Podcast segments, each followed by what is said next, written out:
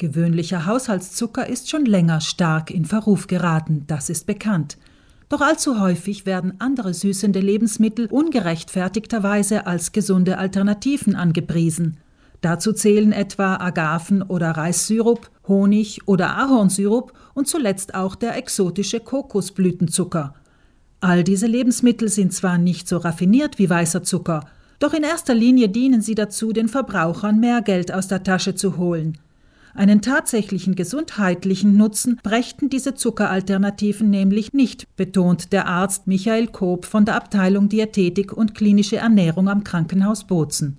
Und im Honig, Ahornsirup et cetera haben wir eigentlich dieselben Zucker, vielleicht in, in verschiedenen Verhältnissen, aber im Prinzip der Effekt auf unseren Körper ist fast derselbe als bei gewöhnlichen Haushaltszucker. Kob räumt ein, dass diese Zuckeralternativen zumindest etwas mehr Geschmack hätten als Haushaltszucker. Aber ob dies den bedeutend höheren Preis rechtfertigt, muss jeder selbst entscheiden. Zu bedenken ist zudem der ökologische Fußabdruck, wenn diese Zuckeralternativen aus Übersee kommen. Doch auch der heimische Honig schneidet ernährungstechnisch nicht gut ab. Die darin enthaltenen Vitaminen, Mineralstoffe, Proteine und Aminosäuren sind von der Menge her so gering, dass sie keinen nennenswerten Beitrag zu deren Bedarfsdeckung leisten, heißt es etwa beim Deutschen Bundeszentrum für Ernährung. Alle zuckerhaltigen Lebensmittel seien hauptsächlich leere Kalorien, die uns vom Nährwert her nichts bringen. Ganz im Gegenteil, sagt Kob. Ein Gramm Zucker, egal welche Art von Zucker, hat vier Kalorien. Dieser Zucker wird auch sehr schnell aufgenommen ins Blut. Der Blutzucker steigt an. Um den Blutzucker wieder zu senken, beginnt unser Körper, unsere Bauchspeicheldrüse, Insulin auszuschütten. Das führt dann zu einer schnellen Senkung dieses Zuckers. Und wenn dieser Zucker sehr schnell sinkt, dann bekommen wir eigentlich wieder Appetit auf etwas Süßes. Manche Menschen spüren den schnell sinkenden Zuckerspiegel, etwa wenn sie zum Frühstück nur Süßes und einfache Kohlenhydrate gegessen haben.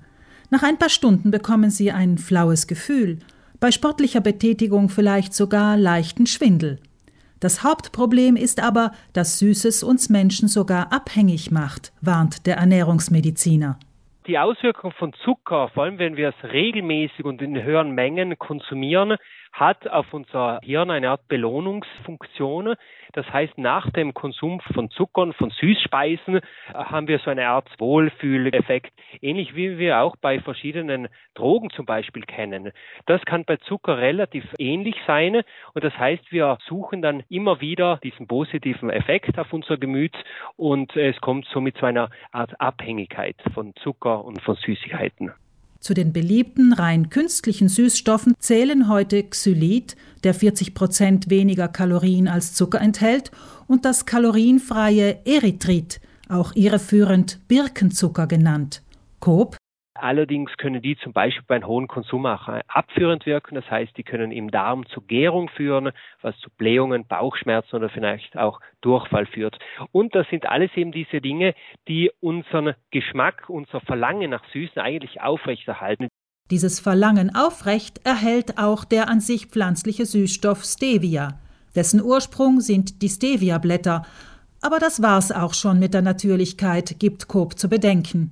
Das Problem ist, fast neunundneunzig Prozent der Stevia-Präparate, die wir in den Supermarkts oder in den Apotheken oder so finden, sind eigentlich relativ weit verarbeitete Nahrungsmittel. Das heißt, die haben mit dem natürlichen Ursprung wenig zu tun. Es sind häufig Gemische mit anderen Süßstoffen. Allerdings hat Stevia einen relativ intensiven Eigengeschmack. Der schmeckt etwas nach Anis, was natürlich nicht in jedem Nahrungsmittel oder in jedem Getränk auch als angenehm empfunden wird. In der westlichen Welt, ebenso wie in Südtirol, essen die Menschen zu viel Süßes, sagt Kob. In Teigwaren gilt es als Trick, etwas mehr als nur eine Prise Salz hinzuzufügen und dafür den Zucker zu reduzieren, weil dieser die geringere Süße stärker hervorhebt. Der Mediziner empfiehlt hingegen grundsätzlich, eine Entwöhnung von Zucker und Süßigkeiten anzupeilen.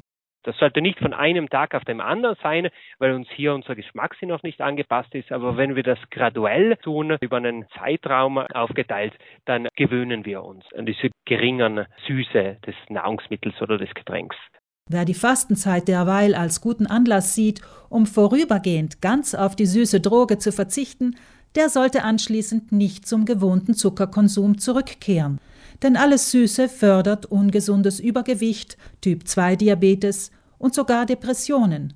und es schadet mehreren lebenswichtigen Organen wie etwa der Leber. Und die gute Nachricht lautet, wer gelernt hat, den Kaffee ohne Zucker zu genießen, der möchte kaum mehr zurück zum gesüßten Macchiato oder Cappuccino.